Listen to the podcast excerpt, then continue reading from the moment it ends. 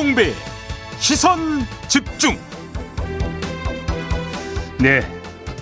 김종배의 시선 집중 3부의 문을 열겠습니다. 오늘 날씨부터 좀 알아볼까요?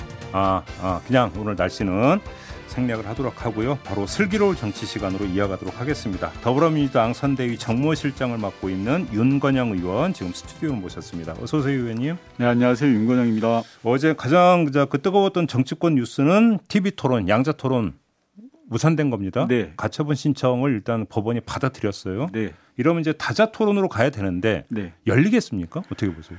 저는 50대 50으로 봅니다. 어, 그렇죠? 예, 당연히 이재명 후보와 민주당은 언제든지 응, 하겠다라는 음. 거고요. 네.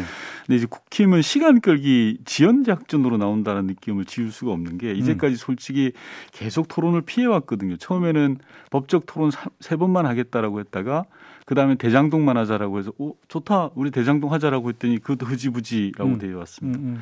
이번에도 마찬가지인 게 저는 방송사 주간 토론은 심판이 방송사지 않습니까? 음. 그러면 심판한테 맡겨두면 되는 거거든요. 네. 근데 국힘은 심판이 해야 될 역할까지 개입하려고 하는 음, 겁니다. 음. 처음에는 날짜가 문제다, 진행 방식이 문제다라고 하다가 지금 계속 음. 사실상 시간 끌기를 하고 있는데 음. 지금 민주당, 정의당, 국민의당 세 당은 31일이 좋다라고 음. 하고 있습니다. 그럼 국민의 힘만 하자. 오 케이 하면 되는 오케이 하면 그냥 하는 겁니다. 음. 근데 또 만나서 협상을 하자라고 하고 있거든요. 28일 날 룰 미팅 협상 저기 아니, 룰 미팅은 심판한테 맡겨둬야죠. 어, 선수가 룰 미팅을 나서서 막 하고. 그러면 이제 그거 이제 그 빼기 위한 어떤 저기 제스처 아니 이렇게 예, 보시는 이제까지의 겁니까? 패턴으로 보면 예. 국민의힘은 또 지연시키려고 하는 게 보여서 어. 저는 50대 50으로 봅니다. 50대 50. 그런데 이제 문제는 또 그렇다 이제 세 당이 일단 하자고 했는데 국민의힘만 하면 또 이제 오히려 모양새가 이상하니까 예. 그냥 할 수도 있긴 있다. 반반이다.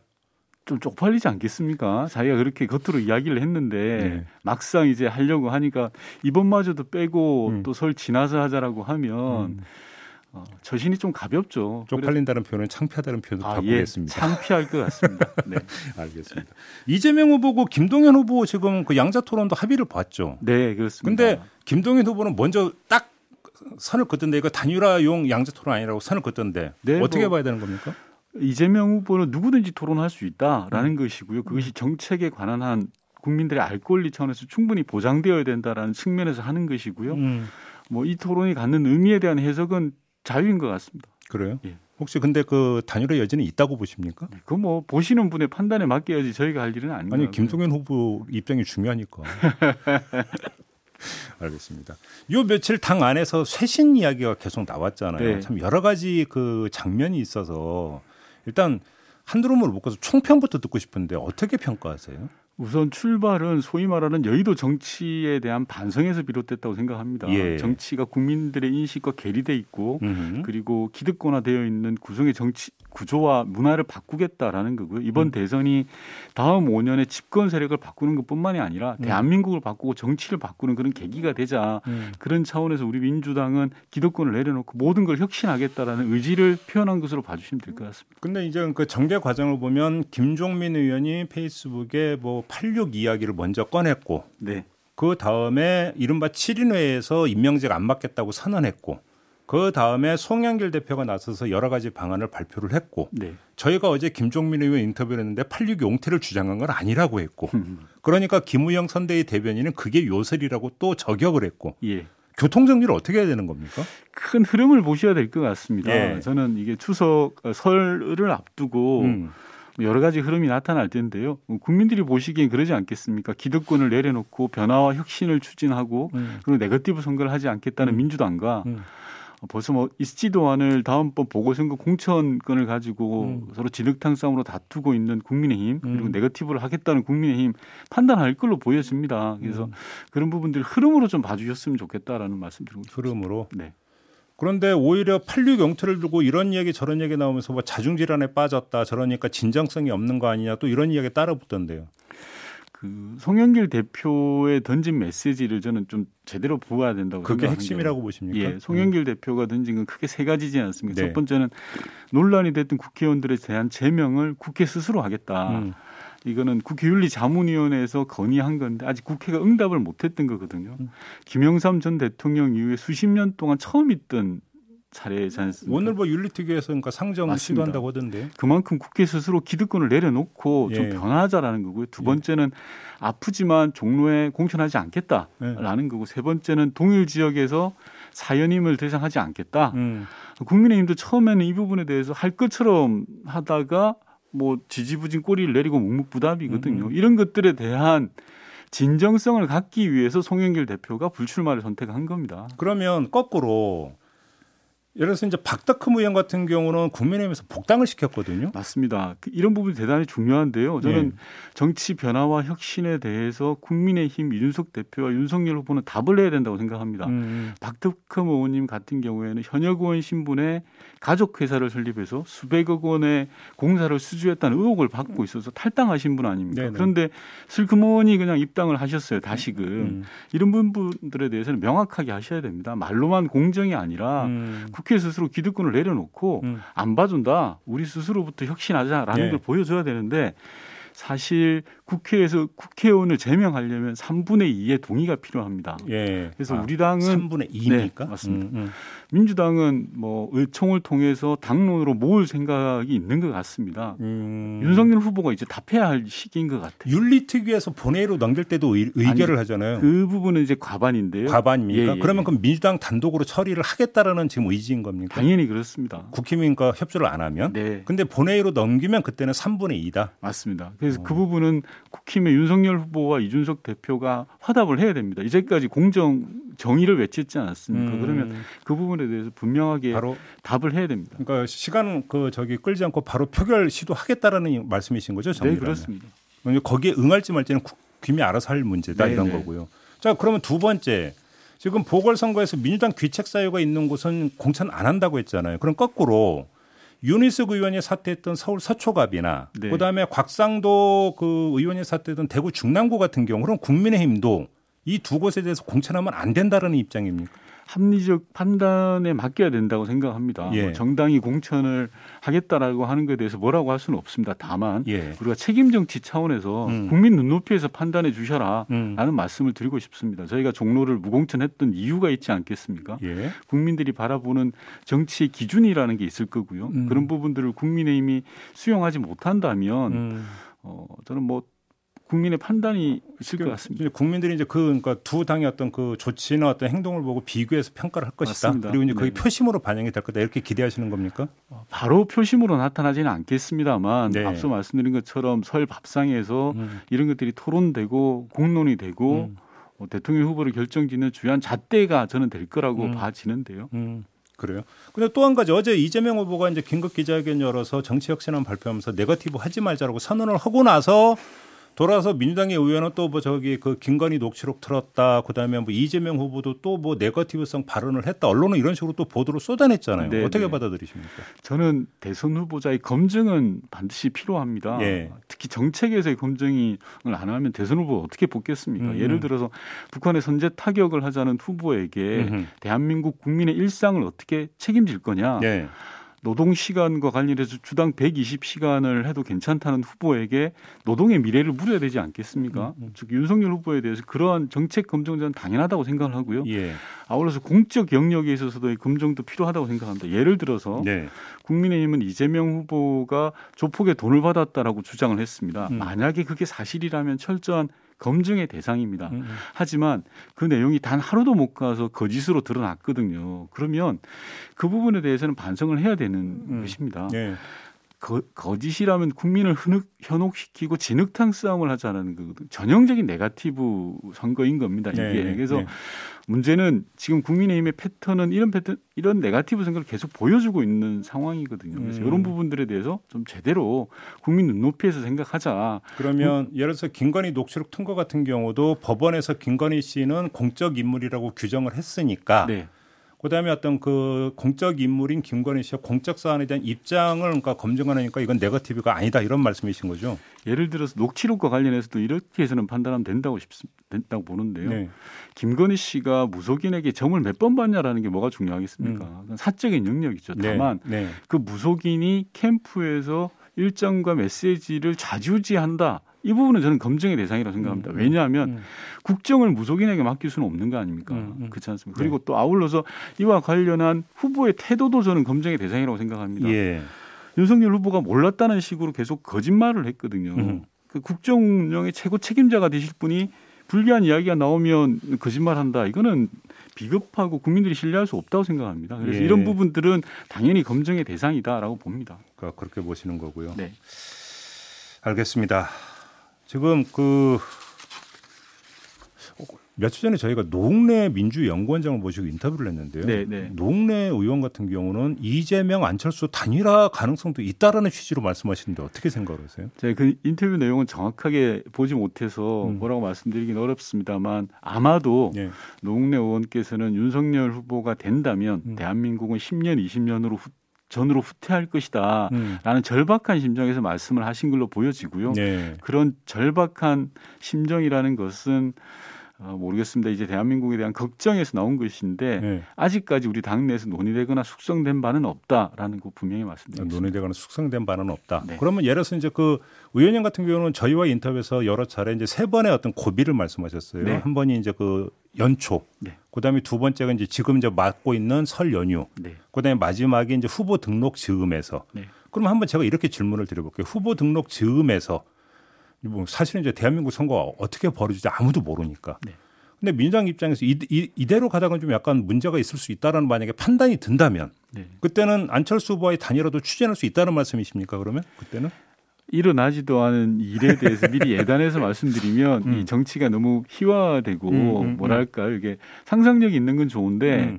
너무 이렇게 가벼워 보일 수 있다고 생각합니다. 그래서 음. 저는 흐름상으로 보면 앞서 말씀드린 세 번의 고비가 있을 거고 음. 앞으로 남은 고비는 선거 후보 등록을 하기 직전에 있을 거라고 봐지는데요. 음. 차분하게 음. 저는 선거에 결정적 한 방은 없다고 생각합니다. 음. 그냥 두벅두벅 음. 항상 말씀드리지만 자세는 낮게 음. 절박하게 그리고 방향은 경제와 민생을 쳐다보고 가는 음. 것. 지금 누가 더 절박한지를 국민 여러분들께서 좀 봐주셨으면 하는 생각이 있습니다. 알겠습니다. 네. 아무튼 그러면 이재명 후보는 설 연휴를 이제 목전에 두고 이제 정치 혁신이라는 카드를 꺼내 들었잖아요. 네네. 네. 이게 이제 그러니까 이른바 그설 연휴 민심에 일정하게 긍정적으로 영향을 미칠 거라고 기대를 하시는 건가요? 어, 판단은 국민들께서 하시리라고 생각합니다. 네. 어, 네가티브 선거를 하지 않겠다. 네. 그리고 가진 기득권을 스스로 내려놓겠다는 음. 민주당과 음. 네가티브 선거에 올인하겠다. 음. 그리고 보궐선거 공천권을 가지고 진흙탕 싸움을 하고 있는 국민의힘 네. 분명하게 대비되지 않겠습니까? 음. 외통위원으로서 이제 네. 또 질문을 받으셔야 되는데요. 지금 그 어제부터 나온 뉴스가 바이든 대통령이 주한 미국 대사로 필립 골드버그 주 콜롬비아 대사를 내정을 했다. 네. 그래서 아그레망 절차를 지금 밟고 있다. 이런 보도를 쏟아내고 있는데 어, 일단 이건 좀 공식화되기 전에는 뭐라고 얘기하긴 뭐 하겠지만 근데 네. 언론은 이 사람을 소개를 하면서 대북 강경파라고 지금 소개를 하고 있던데 의원님은 어떻게 파악하고 계세요? 대북 강경파라기보다는 전문 외교관으로 보시면 될 것 같습니다. 아, 대사를 했던 성김 대사 이후로 음. 처음으로 이제 수년 만에 처음으로 전문 외교관이 오는 것으로 봐야 되고요. 음. 이분이 음. 어떤 역할을 했는지에 따라서 그렇게 이제 해석이 뒤따르는 건데요. 네. 네, 저는 외교관 출신이 온다라고 보는 게 타당할 것 같습니다. 아 그래요? 네. 그리고 다만 다만 어, 이 대사 임명이라는 것은 음. 파견국에서 공식적으로 해야 이제 그렇죠. 인정이 되는 거거든요. 그래서 음. 따, 저희 정부가 지금 뭐라고 할 일도 아니고 음. 그리고 중요한 것은 미국의 대사 인준 과정이라는 게 상원에서 인준 절차를 거쳐야 됩니다. 어, 일본 대사 같은 경우에는 1년 넘게 지지부진하다가 결국 임명을 못한 경우도 있거든요. 음. 그래서 뭐 섣불리 맞다 아니다라고 판단할 이유는 전혀 없다고. 공식화 된 다음에 얘기하면 네네. 된다. 네. 근데 또 오늘 그 의원님 나오시니까 또 북한이 동해상으로 미사일 쐈다고 합창이 발표했다네요. 오늘 아, 왜 이럽니까 도대체? 제가 이 방송 나오는 걸 너무 잘하나 봐요. 한 번도 평화에서 의원님이 방송 출연 안 하셔야 되는 건가요, 이게? 제가 뭐 그렇게만 된다면 제가 출연을 포기하겠습니다. 농담, 어, 농담입니다. 근데 무슨 미사일인지가 또 궁금하네요. 아무튼. 네, 그렇습니다. 미사일 재원을 분석하고요. 아마 음. 합참이나 한미 정보 당국이 철저하게 분석하고 잘 대응하지 않을까 싶습니다. 그러게요. 뭐 여기서 뭐 예단을 뭐 추측할 성질의 문제는 아닌 것 같으니까 네. 질문은 드리지 않도록 하겠습니다. 자, 이렇게 마무리하죠. 고맙습니다, 의원님. 네. 네, 민주당의 윤건영 의원과 함께했습니다. 세상을 바로 보는 또렷하고 날카로운 시선. 믿고 듣는 진품 시사. 김종배의 시선 집중.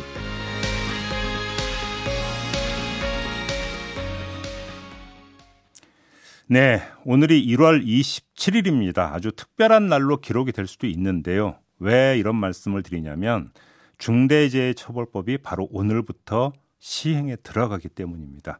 하지만 노동 현장에서는 중대재해처벌법 이거 당장 손봐야 된다. 구멍이 너무 숭숭 뚫려 있다. 이런 지적들을 많이 하는데요. 강한수 민주노총 건설산업연맹 노동안전보건위원장 연결해서 어, 좀더 자세히 짚어보도록 하겠습니다. 나와 계시죠? 여보세요? 네, 안녕하세요. 예, 안녕하십니까. 네, 원래 건설 현장에서는 지금 명절 연휴를 앞둔 지금이 가장 바쁜 시기라고 하는데 이번에는 아니라면서요. 무슨 이야기입니까, 이 얘기가? 아, 예, 그, 뭐, 뭐, 다음 주부터 뭐, 설 명절 연휴라서, 명절 연휴가 아무래도 그, 좀 기간이 길지 않습니까? 예, 예, 예. 예, 그러다 보니까 사실 뭐, 공기가 촉박하거나 한 건설 현장은 그 명절을 앞두고 이제 공사를 좀, 어, 좀 최대 바쁠 시기거든요. 아, 바짝 원래. 당기는 거군요. 그러니까 공사를. 예, 예. 뭐 예. 뭐 며칠 동안 일을 못 하다 보니까 예. 그 기간에 최대한 일을 이제 마칠 수 있는 것들 다 음. 마치고 음흠. 어, 뭐, 그렇게 통상 하는데, 음. 그 방금 말씀하신 대로 이제 오늘부터 이제 중대재해처벌법이 시행을 하다 보니까, 네. 그 좀 대형 건설사 소위 뭐 우리 국민들이 대부분 잘 아시는 뭐 대기업 음. 뭐 건설사들 중심으로 해서 음. 그 어떻게 보면 최고 바빠야 될 시기에 그 이번에는 이제 아예 오늘부터 현장을 그냥 아예 가동을 중지하는 아. 예, 공사를 중지하는 사례들이 좀 많이 나타나고 있습니다. 근데 아무튼 그 뭐 노든 사든지 간에요. 중대재해처벌법 예. 이제 시행 들어간 목전에 두고 있는 게 주로 어떤 이야기들을 많이 하고 있어요? 어, 뭐, 재계에서는 어떻든지, 그, 이제, 중대재해처벌법이 아무래도 이제 건설에서 음. 1호가 나올 가능성이 많다. 아, 처벌 첫 번, 1호가? 예, 음. 예, 첫 번째 이 사망 사례가, 음. 아무래도 이제 건설이, 건설 산업에서 그 우리나라 산재 사망 사고의 거의 절반 이상을 차지하고요. 네. 그러다 보니까 건설 현장에서 어, 어 제일 첫 번째 사망 사고가 날 가능성이 있고 음흠. 그래서 그 1호를 어떻든지 피해야 된다. 네. 어, 이런 기류들이 좀 많이 나타나고 있습니다. 아 그래요? 근데 그러면 예. 자 건설 현장의 관점에서 한번 좀 말씀을 해주셨으면 좋겠는데요. 중대재해처벌법. 예. 근데 구멍이 많이 뚫려 있다는 말씀들 많이 하셨잖아요, 노동자분들이. 아, 어, 예. 떤게 문제라고 보시는 거예요? 어, 뭐 다른 산업하고 저희 또 건설 산업하고 조금은 좀 다른 부분이 어, 있는데요. 네.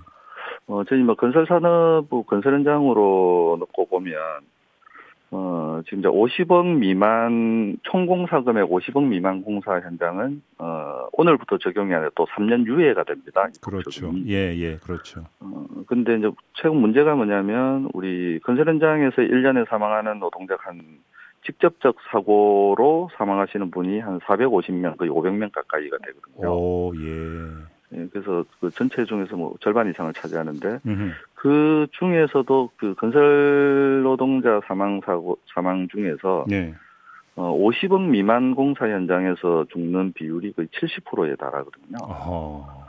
근데 실제로 그 최고 많이 한 70%가 죽는 그 현장에서는 도리어 이 중대재해처벌법이 적용 지금 3년 유예로 돼 있습니다. 예, 예, 예. 어, 그래서 그, 그게 가장 좀 큰 맹점이라고 볼 수 있을 거고요. 음흠.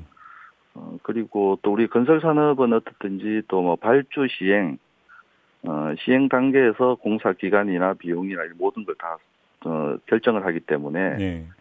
어, 지금 뭐 안 그래도 이 뭐 여러 사고들에서 뭐 공기 단축 문제, 뭐 공사 기간이 제대로 확보되지 못하는 이런 부분들 많이 이야기를 하지 않습니까? 예.